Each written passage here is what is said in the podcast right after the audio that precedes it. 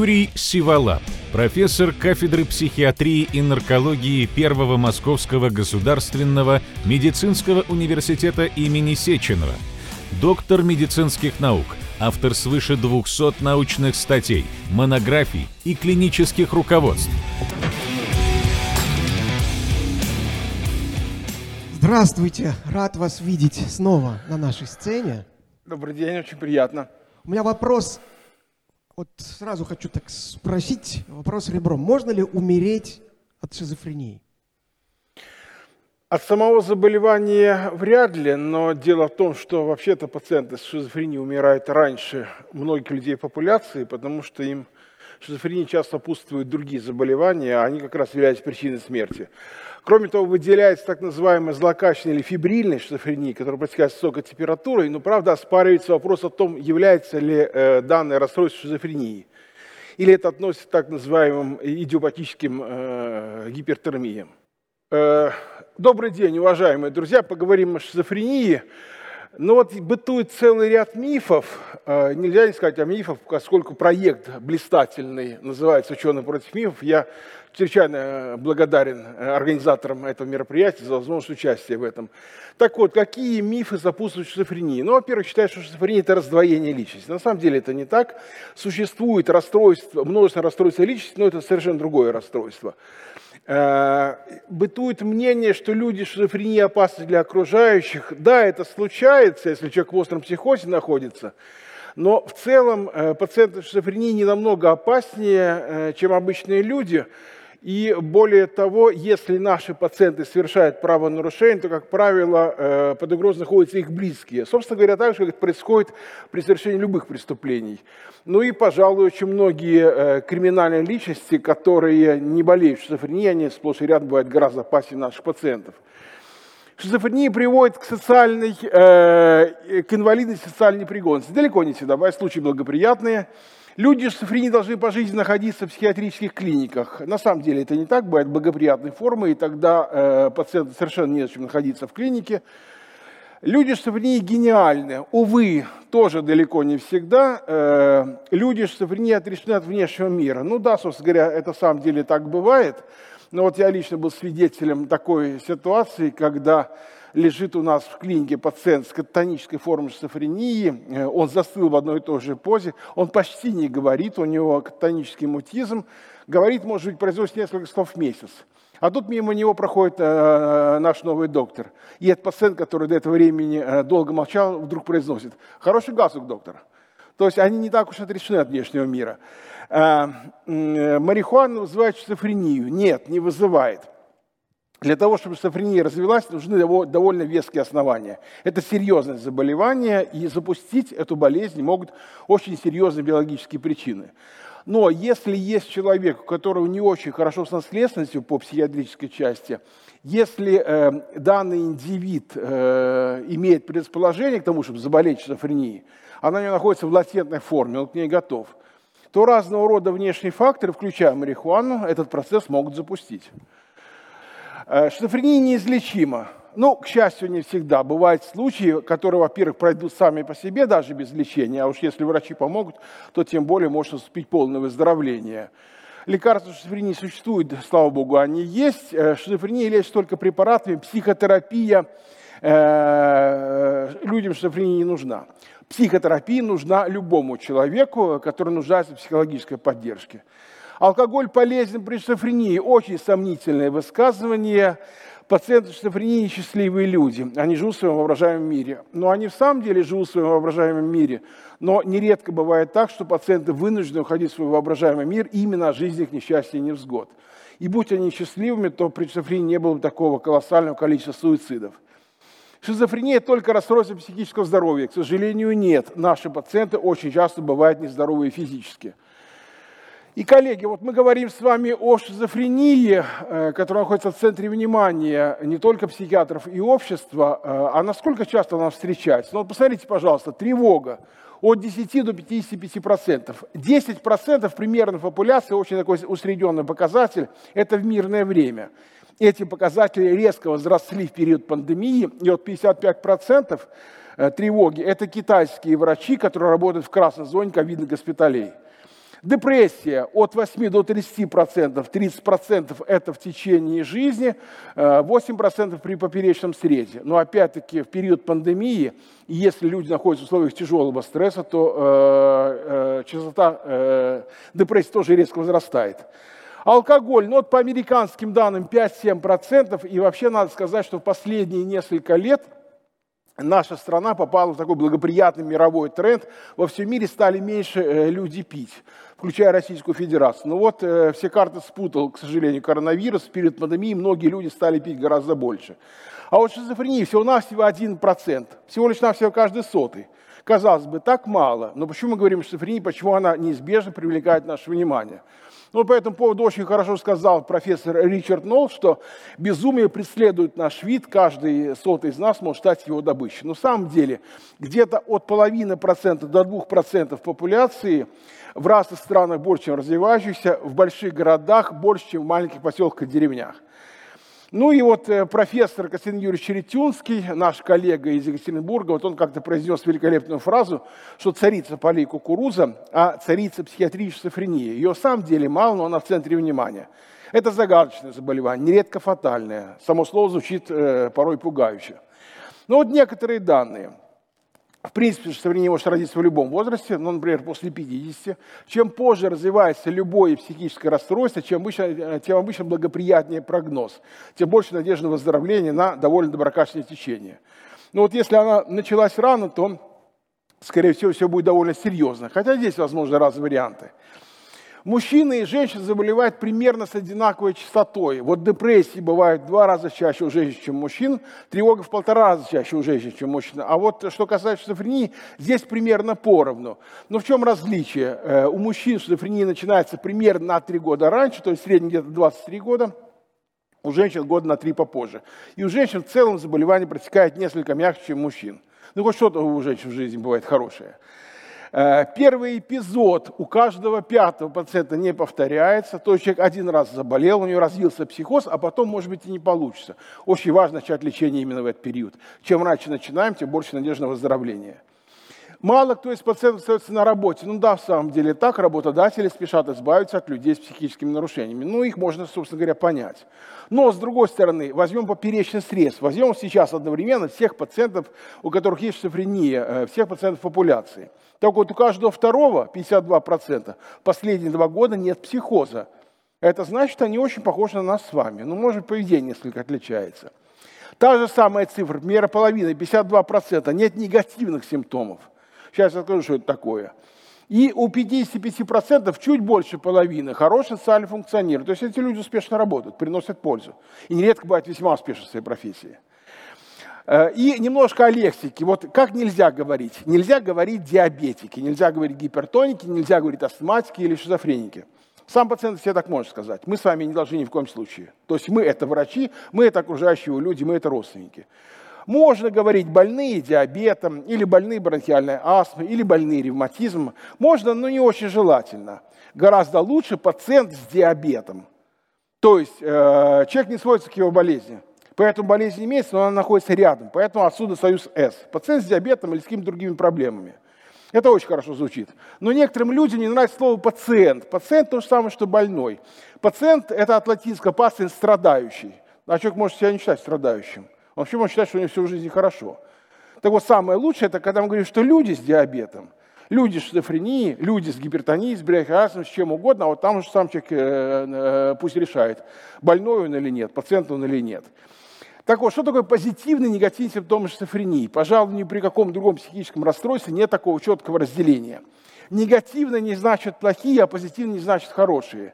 Позитивно то, что появляется поверх здоровой нормальной психики. Вот у нас с вами обычно нормальная психика, у нас с вами нет бреда и галлюцинаций. Вот что к этому прибавляется, это продукция так называемая, это позитивное, это прибавление э, сверх нормы.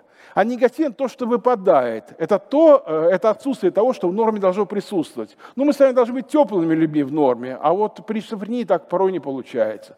У нас должна быть высокая побудительная активность, хорошая работоспособность, э, здоровая мотивация. У пациентов шизофрении нередко эта сфера страдает. Они становятся уплощенными, они э, становятся, у них наступает эмоциональное скудение, им очень трудно заставить себя что-то делать, они находятся в апатии. Это вот негативный симптом, так называемый. Или дефицитарный то есть дефицит, нехватка. И вот очень хорошо по поводу э, того, что производит людьми шизофрении, сказал американский психиатр Делизи, который э, говорит примерно так, что особый драматизм шизофрении заключается в том, что начало болезни чаще всего приходится на период обретения независимости от родителей, появления романтических отношений, планирования образования и начала профессиональной карьеры. Что имеется в виду? Ну вот был мальчик, гордость школы, он с легкостью щелкал любые э, математические и физические задачи, он необыкновенно легко поступил на какой-то сложный факультет МГУ, допустим, на Мехмат, или в Физтех, или в МИФИ, или в Бауманский институт, куда-то еще, куда поступить очень трудно. А он сдал экзамены играючи. А курс на втором он заболел. А он был гениальным, там прочили чуть ли не Нобелевскую премию. А он заболел, причем заболел очень тяжело, заболел с негативными симптомами. У него э, нет возможности даже справиться с обычной учебой. Он был гордостью школы, часто он не может сдать зачет. Вот, пожалуйста, вся его жизнь разрушена. И, как я уже говорил, люди с шизофренией – это не просто люди с э, психическими расстройствами. У них довольно… Э, эти люди гораздо меньше живут, чем обычные, чем обычные люди без этого заболевания. В среднем лет на 10-25 по разным оценкам экспертов, э, по данным разных исследований. Эти люди более склонны к сердечно-сосудистым заболеваниям и к болезням э, обмена веществ, то есть к сахарному диабету второго типа. И у этих людей довольно часто э, причиной их смерти является самоубийство. Что касается болезни сердца, ну вот есть любопытные данные, э, которые показывают, что э, при шизофрении и, кстати говоря, при другом заболевании, при биполярном расстройстве, э, инфаркт миокарда развивается чаще в более молодом возрасте, и он имеет более высокий риск летального исхода и хуже протекает потом после инфарктного периода, меньше выживаемость. И если наш пациент перенес инфаркт миокарда, то он, скорее всего, имеет шанс умереть лет на 10 раньше, чем его сосед по палате с точно таким же инфарктом миокарда. По целому ряду причин, видимо, еще и потому, что наши пациенты с шизофренией, они имеют врожденное, наверное, метаболическое неблагополучие. У них в большей степени нарушен обмен веществ, в том числе липидный обмен, который играет серьезную роль в развитии сердечных болезней, и также у них э, нарушен углеводный обмен, который э, лежит в основе э, сахарного диабета. Евгений Блёлер, великий швейцарский психиатр, который придумал слово шизофрения, который дал ее великолепное описание. И вот он говорит о том, что стремление к самоубийству – это самый серьезный здесь симптом шизофрении. Э, и, коллеги, посмотрите, пожалуйста, здесь я говорю все время коллеги, с врачами привык работать. Но мы с вами коллеги, раз работаем в одном проекте, неважно, какая у нас, у каждого из нас профессия. Посмотрите, пожалуйста, очень любопытная статья, э, которой уже 21 год, это статья 90-го года, довольно старая.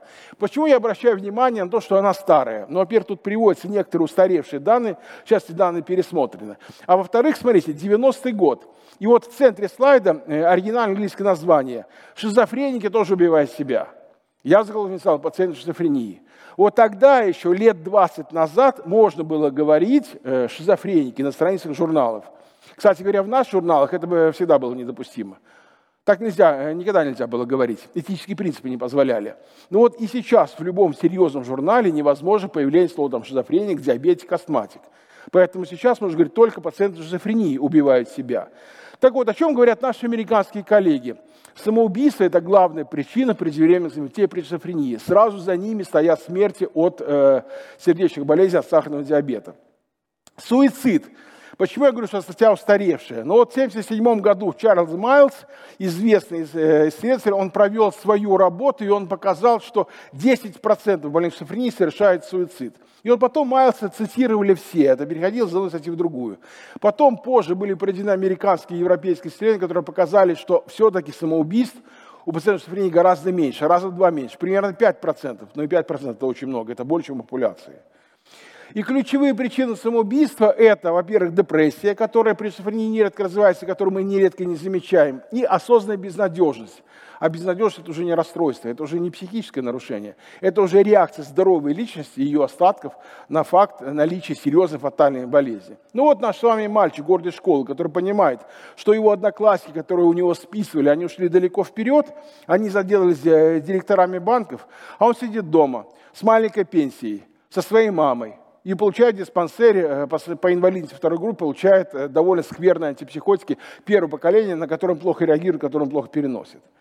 И часто причина самоубийства, это, как сказал Эдвин Шайт, известный американский психолог, который работает в области шизофрении, э, в области шизофренологии, это психическая боль. Это вот та самая осознанная безнадежность. Наиболее высокий риск, вот это вот невероятно э, интригующие данные, посмотрите, пожалуйста. Самый высокий риск самоубийства, э, если мы говорим о пациентах шизофрении в США, это молодые белые мужчины из социально благополучных семей. Это высокий социальный э, уровень общества. Почему именно они? А что, испаноязычные не болеют шизофренией, они тоже болеют и афроамериканцы болеют, э, любые э, расы болеют шизофренией. Почему такой высокий э, процент самоубийства именно среди молодых белых мужчин из верхнего социального слоя? Потому что высоко падает, к сожалению. Потому что были большие ожидания, как вот у нашего с вами парня, который потом поступил в МГУ слишком э, э, большое несоответствие между э, большими ожиданиями и утратой перспектив, если человек заболел серьезной формой шизофрении, и у него, скорее всего, неблагоприятное течение болезни, он непрерывно за течение болезни и нет ремиссии. И вот в этом случае, к сожалению, он понимает, что дальше ему жить, собственно говоря, незачем. И вот очень интересно, уважаемые друзья, смотрите, Анна Каренина – Анна Каренина совершила мужской суицид, когда бросилась под колеса паровоза. Но это было импульсивно. В чем отличие мужского суицида от женского? Женщины вызывают, обычно выбирают более щадящие способы ухода жизни, потому что они думают о том, как они будут выглядеть после смерти на своих похоронах. Мужчины об этом еще не думают. Поэтому мужчина выбирает более надежный, более летальный способ самоубийства, падение с высоты, огнестрельное ранение, повешение и так далее. Так вот, при шизофрении женщины начинают походить на мужчин. Им тоже все равно, как они будут выглядеть потом. И они нередко, к сожалению, население выбирает надежный, летальный способ самоубийства, те, э, которые, скорее всего, помогут им достичь своей цели. И это очень печально. Гениальные люди шизофрении. Ну, в самом деле, у наших пациентов есть некоторые особенности мышления. У них по-другому работает мышление. Они э, уравнивают вероятности альтернативных гипотез. То есть они замечают э, те второстепенные признаки и свойства предметов, которые нам с вами в голову не придут. Вот именно так может появиться неевклидовая геометрия. Вот именно так вдруг человеку с особым складом ума может прийти в голову, что параллельные прямые пересекаются. Вот отсюда бывают очень большие прорывы в науке или в творчестве. Но, дорогие друзья, если у нашего пациента нет высокого интеллекта, если у него нет высокого дара, и более того, если у него есть серьезные негативные симптомы, к сожалению, из его эвристичности, ничего не получится к сожалению. И поэтому нередко бывает так, что человек в самом деле подавал очень большие надежды, но болезнь, к сожалению, обрубила э, любые его начинания, и, увы, гениальность его не достиг, хотя потенциально мог. Когда-то у него был очень высокий интеллект. Он остался у него интеллект высоким, но э, апатия, безразличие, негативные симптомы препятствуют реализации этого интеллекта. Ну, вот посмотрите, пожалуйста, Васлав Фомич Нижинский – известный русский э, танцовщик балета польского происхождения, ну, собственно говоря, мировая звезда, человек-птица. Он зависал в баллоне, то есть он, э, он э, э значит, поднимался на сцену и там долго висел, но они же балетную физику не учили, не знают, что надо падать.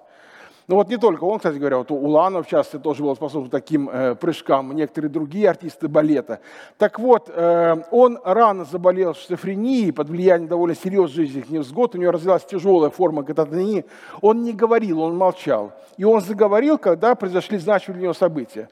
Апрель 1945 года советские войска входят в Вену, он видит своих солдат, которые идут по городу, так обратно начал, начал танцевать и впервые за много лет заговорил. То есть не всегда шизофрения бывает эндогена, не всегда это заболевание, которое не зависит от внешних причин. Далеко не всегда наши, наши пациенты отрешены от окружающего мира. Так вот, э, психиатры очень любят э, светистые высказывания. Вот один такой трескучий афоризм. То, что струя этанола, смывает э, шизофренический дефект, говорят психиатры. Ну, совсем грубо. Я тут смягчил формулировку. Смывает э, негативные симптомы шизофрении.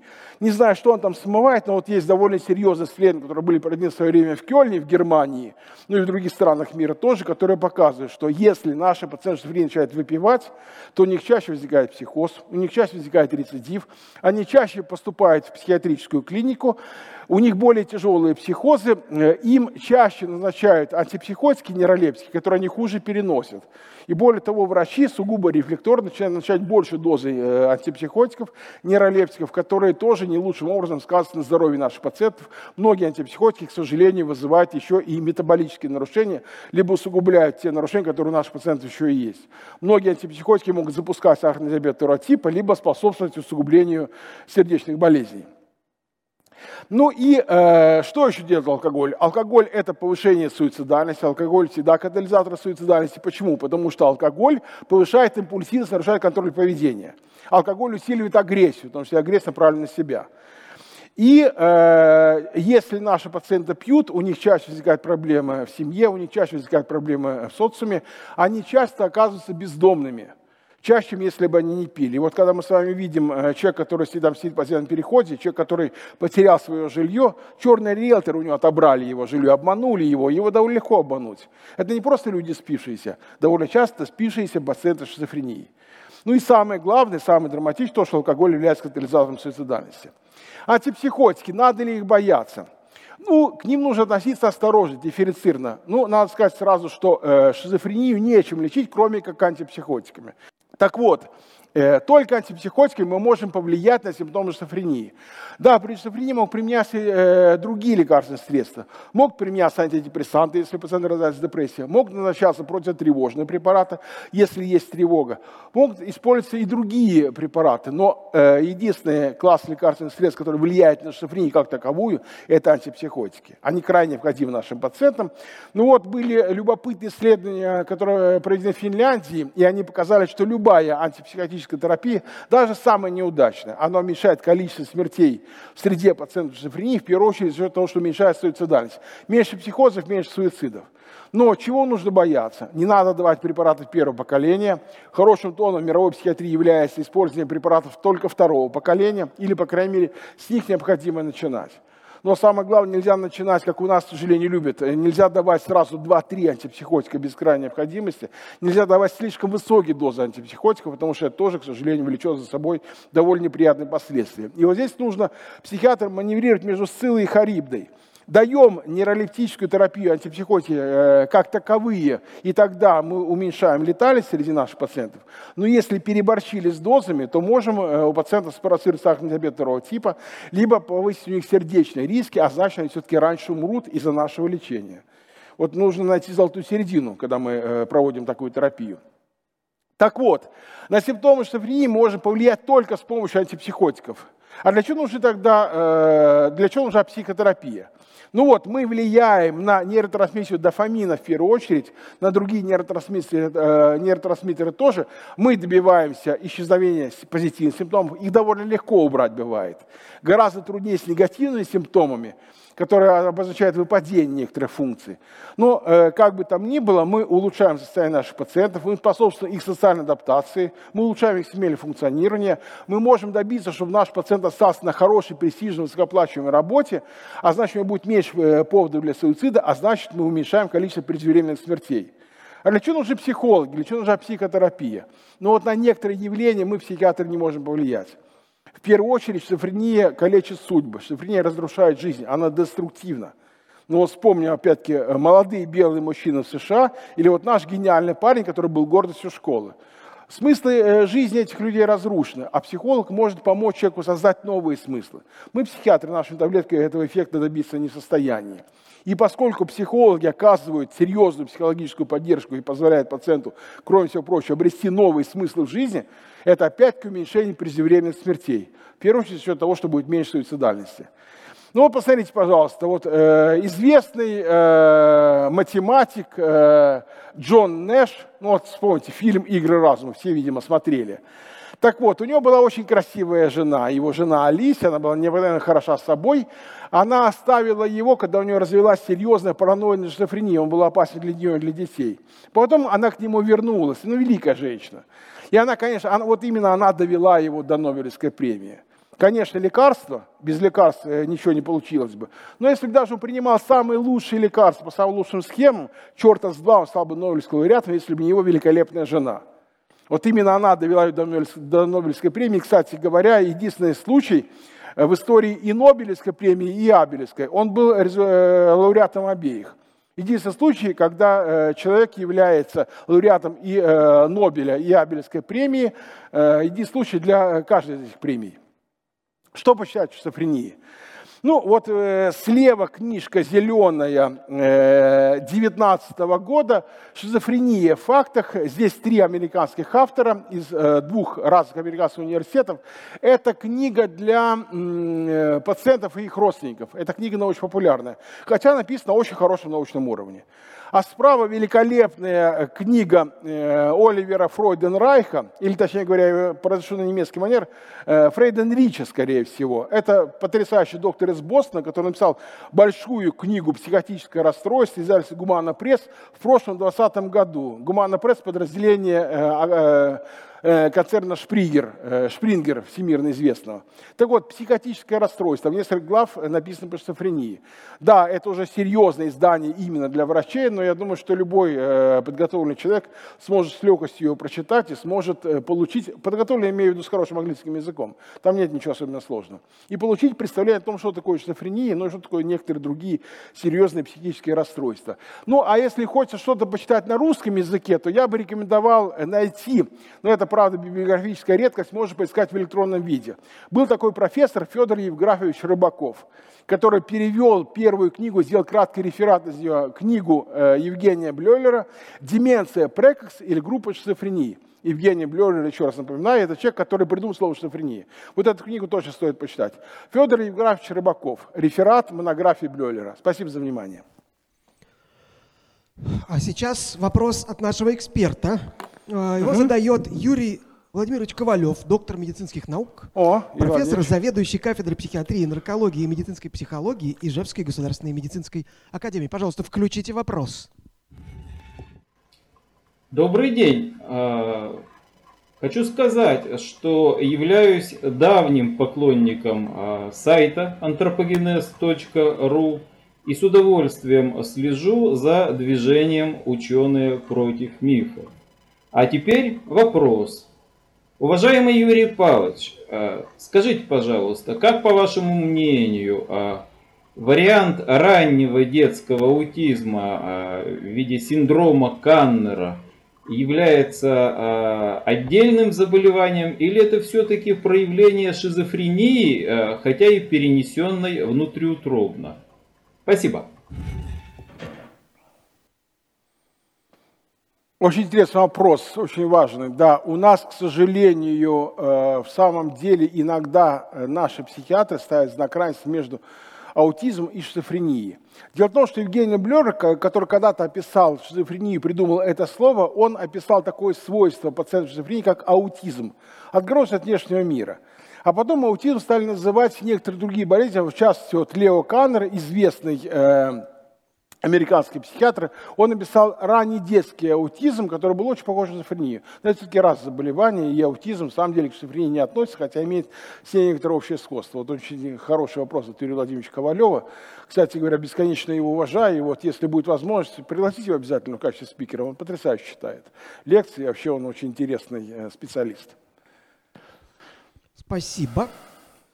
Сейчас вопросы от наших зрителей и вопрос от Александра Кузнецова прислан заранее. Если причины возникновения шизофрении до сих пор не выяснены, но применяются лекарственные препараты, то по какому принципу подбираются эти препараты для больных с таким диагнозом? Ну, довольно часто бывает, что мы не знаем, в чем природа болезни, а тем не менее э, удается иногда ее довольно успешно лечить. Но мы до сих пор не знаем, что такое гипертоническая болезнь или артериальная гипертензия. А тем не менее, есть несколько классов препаратов, которые позволяют добиться порой довольно серьезных успехов в лечении этого заболевания, но это касается многих других заболеваний. Что такое шизофрения, мы самом деле до сих пор не знаем. Есть очень много теорий на этот счет, ни одна из них не является исчерпывающей и убедительной.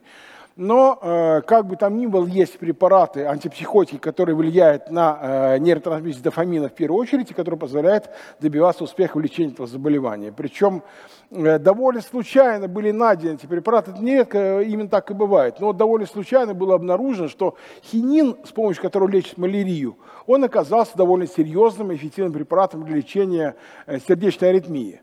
были обнаружены ее антиаритмические свойства. И вот была группа анилиновых красителей э, из производных фенотиазина, и довольно случайно было обнаружено, сначала в ветеринарной практике, что эти препараты могут применяться в качестве противоаллергических и противопаразитарных, противоинфекционных агентов. Потом оказалось, что эти препараты, один из них вызывает психотивное безразличие. Сначала это было обнаружено в хирургии, в хирургии использовалось анестезиологами, потом это пришло в психиатрию. Вот так появился хлорпромазин, который мы знаем как аминозин, самый первый антипсихотик, довольно старый, не самый э, удачный профиль у него, не самая лучшая переносимость, но вот э, появление антипсихотика э, хлорпромазина, самая первая нейролептика, это была третья революция психиатрии. И вот именно с той поры психиатрия стала полноценным разделом клинической медицины, когда появились, ну, на самом деле, впервые лекарственные препараты, которые могут довольно серьезно повлиять на одну из самых тяжелых э, болезней психики, то есть на шизофрению. Случайная находка. Что такое шизофрения, мы не знаем, но тем не менее лечить ее получается. Так бывает в медицине. Вопрос от Алексея из Москвы, точнее у него два вопроса. Первое. Говорят, шизофрению можно вызвать или воспитать, в частности, постоянно противоречащими друг другу требованиями родителей. И второе, где ты слышал, что у, шизофреников, у шизофреников, прошу прощения, так в вопросе, зачастую лучше здоровье и переносимость болезней. Возможно ли, что это какой-либо природный резерв?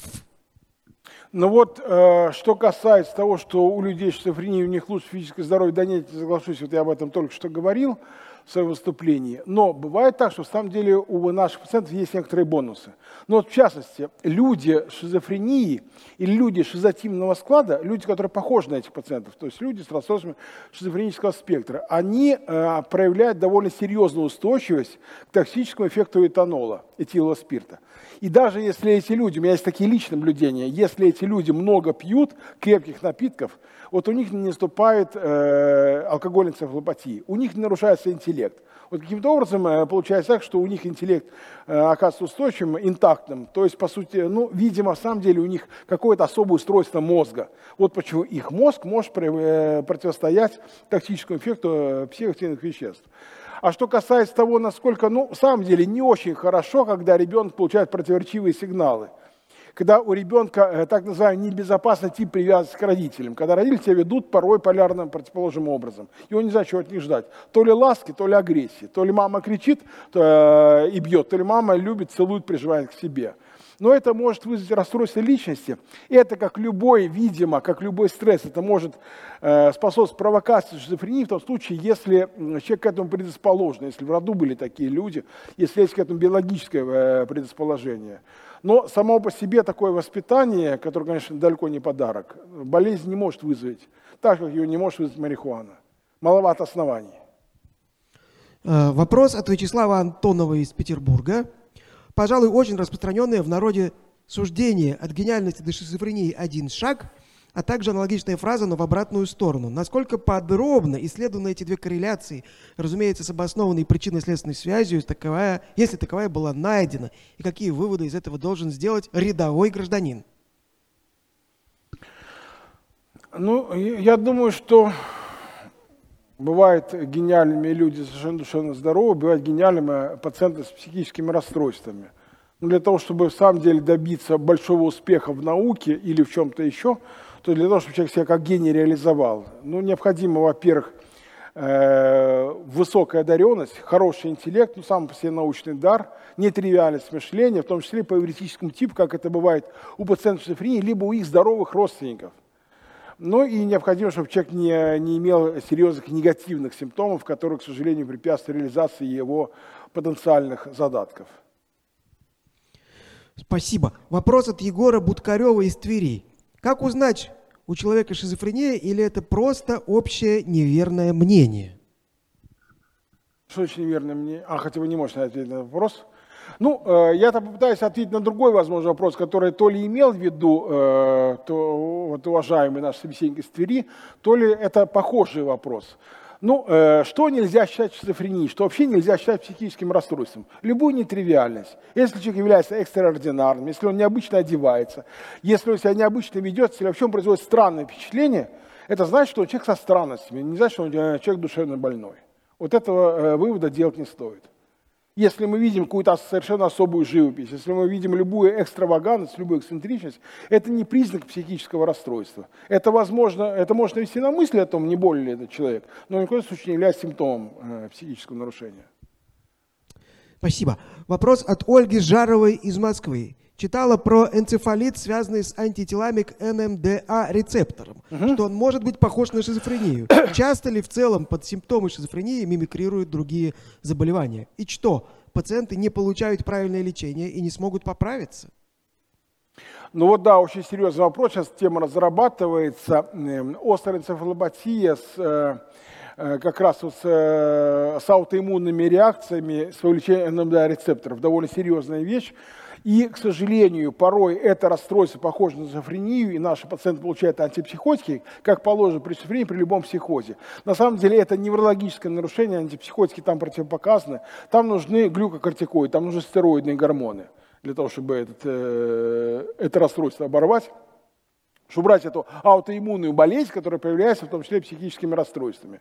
Но есть еще целая группа заболеваний, так называемых шизофреноподобных – который похож на шизофрению, таковой они не являются. Но вот э, это все остальные психозы, и, и там можно давать антипсихотики, как мы это делаем при шизофрении, при любых формах психозов. Ну, кроме, пожалуй, депрессии, которая все-таки лечится иначе, кроме алкогольного делирия, белой горячки, которая тоже лечится иначе. Вопрос от Нетрикс. Шизофрения – это единое заболевание, инспирированное конкретными причинами, или это некоторое общее описание состояния, которое может быть вызвано различными причинами, то есть собирательное название набора заболеваний? О, потрясающий вопрос, спасибо огромное. Но дело в том, что Евгений Блёлер, или правильно говорить, Ойген Блёлер, он как раз и говорил о том, что это группа заболеваний, которая различается по тяжести, по прогнозу, по клиническим проявлениям. Пожалуй, да, все-таки это группа болезней, это не единая нозология. Вопрос от Андрея из Екатеринбурга. Вялотекущая шизофрения существует? Нет, не существует существует, существовало в российских учебниках, в советских учебниках э, там, э, коммунистического периода, но, к сожалению, очень многие российские психиатры до сих пор этот термин используют. Более того, нашему российскому э, сообществу психиатров удалось в МКБ-10, э, международная классификация болезней, в ее психиатрической части, которая была адаптирована для нашей Российской Федерации, там вот эта тема, что называется, протащить. На самом деле нет виолотекущей шизофрении, есть другие формы заболевания, нет шизофрении без психоза. А вялотекущая шизофрения – это именно шизофрения без психоза. Такой в природе нет. Есть шизотипическое расстройство личности, которое очень напоминает описание вялотекущей шизофрении, но это все-таки расстройство личности. Это совершенно другой регистр, это не психоз. Другое дело, что э, довольно много пациентов, у которых есть шизотипическое расстройство личности, они могут шизофренией заболеть. Но пока они не заболели, это не шизофрения. Вопрос от Кирилла Ворошилова из Петербурга, ну, похожий на один из предыдущих. Все-таки шизофрения – это единый диагноз или целый спектр похожих расстройств? Ну, диагноз единый, если брать классификации заболеваний, но э, мы должны э, полагать, скорее всего, что это все-таки э, группа расстройств, объединенных э, одним и тем же названием. Вопрос от Настасии из Москвы. Можно ли поставить психиатрический диагноз и не только раз – но шизофрению, депрессию, ОКР и т.д. маленькому ребенку, который еще не говорит. Ну, можно, да. И э, дело в том, что если есть серьезное расстройство аутического спектра, то там именно у детей возникает задержка развития, и эти дети, э, они безречевые. Ну и э, может, э, к сожалению, к аутизму добавляться и коморбидное расстройство, в том числе и шизофрения, в том числе депрессия, ну и другие расстройства тоже. Вопрос от Имре Ач. Слышал, что по уже мертвому мозгу невозможно диагностировать шизофрению. Так ли это? Ну, в принципе, да. Шизофрения, как и любое психическое расстройство, диагностируется только на основании клинических симптомов, поведения пациента и его речи. То, что он сам о себе рассказывает, то, что мы видим.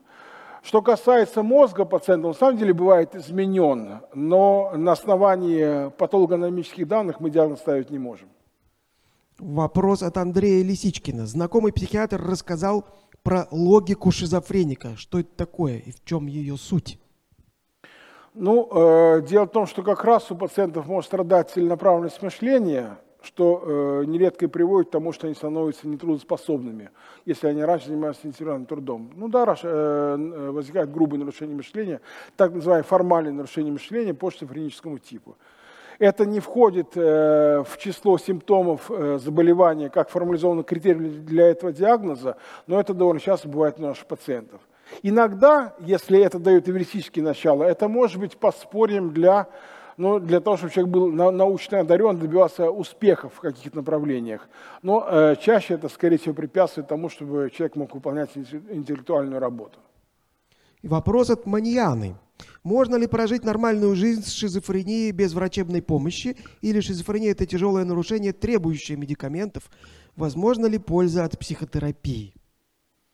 Ну, медикаменты все-таки нужны. Э, как я уже говорил, э, любая, даже самая неудачная антипсихотическая терапия, она уменьшает смертность в среде пациентов. Э, если мы вовремя начали пациента лечить, больше надежды на ремиссию, на полное выздоровление, значит на хорошее качество жизни. Ну и психотерапия, я уже говорил, тоже нужна. Психотерапия нужна даже людям с дизентерией, не то что шизофренией. Никому не помешает. Поскольку люди с шизофренией часто бывают довольно несчастны, вот здесь нужен именно психотерапевт. Спасибо. Вопрос от Константина Антонова. В чем разница между шизофренией и шизоаффективными расстройствами? Ну, я бы говорил все-таки в единственном числе о шизоаффективном расстройстве – или, как раньше говорили, шизоаффективный психоз. Это э, такое психотическое состояние, которое содержит в себе и симптомы шизофрении, и симптомы э, расстройства настроения, скажем, либо депрессии, либо пореже мании. А, Юлианна Лыжина спрашивает. Психотерапевт как-то упомянула, что человеку со склонностью к невротическим расстройствам точно не грозит шизофрения. Это так? Ну, не то чтобы всегда так. Во-первых, может быть коморбидность, может быть и невроз, и шизофрения одного и того же человека. Э, ну и э, иногда бывает так, что э, в приморбидном периоде шизофрении наблюдается пограничное расстройство, либо тревога, либо депрессия, а потом уже развивается, собственно, шизофренический психоз. Поэтому тут я бы не стал говорить о гарантиях. Вопрос от Андрея Лисичкина. Существуют ли физиологические признаки шизофрении? О, как интересно. Прям в тупик меня поставили. Ну, э, патогномоничные физиологические признаки шизофрении вряд ли есть, хотя вот, ну, в свое время Нэнси Андреасин, вот это возвращаясь к вопросу, который был задан несколько раньше, о том, что наш пациент особое устройство мозга. Но в самом деле у них иногда, как показал Нэнси Андреасин, это известный американский психиатр, ну, с мировой известностью из штата Айова, так вот, Нэнси Андреасин показала, что вот есть формы шизофрении благоприятные, при которых почти нет изменений мозга, а есть такие, э, при которых мозг довольно серьезно изменен. То есть истончено э, серое вещество, расширены внутримозговые желудочки, ну и вообще мозг э, очень не похож на мозг здорового человека. И вот такие формы болезни, они плохо поддаются лечению, они часто проявляются негативными симптомами, ранняя инвалидизация, непрерывное течение и плохая реакция на, не, на антипсихотики. То есть они почти не работают, только проявляют побочные эффекты. Но здесь можно найти, видимо, какую-то особую нейрофизиологию но именно что нейрофизиология, а не общие физиологические расстройства. Ну, плюс к этому, как я уже говорил, если можно ну, где-то поставить э, знак равенства или сравнить э, физиологические нарушения и нарушения обмена веществ. Да, наши пациенты, они больше, они больше э, людей здоровых склонны к, к обменным нарушениям, у них чаще развивается сахарный диабет второго типа, у них чаще возникает нарушение липидного обмена, которое приводит их к атеросклерозу и коронарной болезни сердца, к инфаркту миокарда. Вам предстоит выбрать лучший вопрос. Я напомню вопросы, которые Давайте. были. Был вопрос о том, что причины возникновения шизофрении еще не выяснены. О том, что шизофрению можно вызвать якобы противоречащими друг другу требованиями родителей, и о том, что у шизофреников часто лучше здоровье. Вопрос о том, что вот от гениальности до шизофрении один шаг. Как узнать у человека шизофрения э, или это неверное мнение. Вопрос о связи там, энцефалита, похожего на шизофрению. Вопрос о том, что шизофрения – это единое заболевание или собирательное название? Существует ли вялотекущая шизофрения? Единый ли это диагноз или спектр? Можно ли поставить диагноз маленькому ребенку? А, можно ли диагностировать мертвому мозгу шизофрению? О логике шизофреника, о нормальной жизни с шизофренией без врачебной помощи, о разнице между шизофренией и шизоэффективными расстройствами, о о том, что пациенту с невротическим расстройством не грозит шизофрения, о физиологических признаках шизофрении. Вроде все. Ну, все вопросы очень хорошо трудно сделать выбор. Ну, наверное, я бы дал предпочтение в силу довольно высокой актуальности это о том, э, существует ли вялотекущая шизофрения. Хотя, еще раз говорю, все вопросы очень хороши. Вопрос задал Андрей из Екатеринбурга. Ему достается книга «В поисках памяти» от издательства «Корпус». Автор Эрик Кандель. А, Юрию от нас наши традиционные подарки «Пингвины Питек», планшет от Фанпин и, кстати говоря, набор сувениров замечательных от нашего спонсора gen.ru, в том числе вот такая классная сумка с символикой формы УПМ. Сейчас на экране должен появиться скетч нашей постоянной художницы Юлии Родиной. Обратите внимание на, на тему вашего выступления. Хм. Большое вам спасибо. Друзья, выберите самую токсичную из списка пищевых добавок. А, писали, что вот раньше сода пищевая, она была натуральная, хорошая пищевая сода, а теперь она содержит добавку Е500. Вот поверните свою соду, которая у вас, скорее всего, стоит в шкафчике, вы увидите там надпись Е500. Ну, как раз Е500 это и есть сода. Добавок Ешек почти 500, я считала. Все-таки, наверное, есть где-то вредные. Тяжелые металлы, если, например, речь идет о меди, это микроэлемент. И на самом деле достаточно большое количество тяжелых металлов нам нужны для функционирования нашего организма. Консерванты, они могут влиять на самого человека, а могут влиять на его микрофлору кишечника. Если мы съедаем вот 100 грамм этого продукта и получаем вот столько вот консервантов, а, выживем ли мы?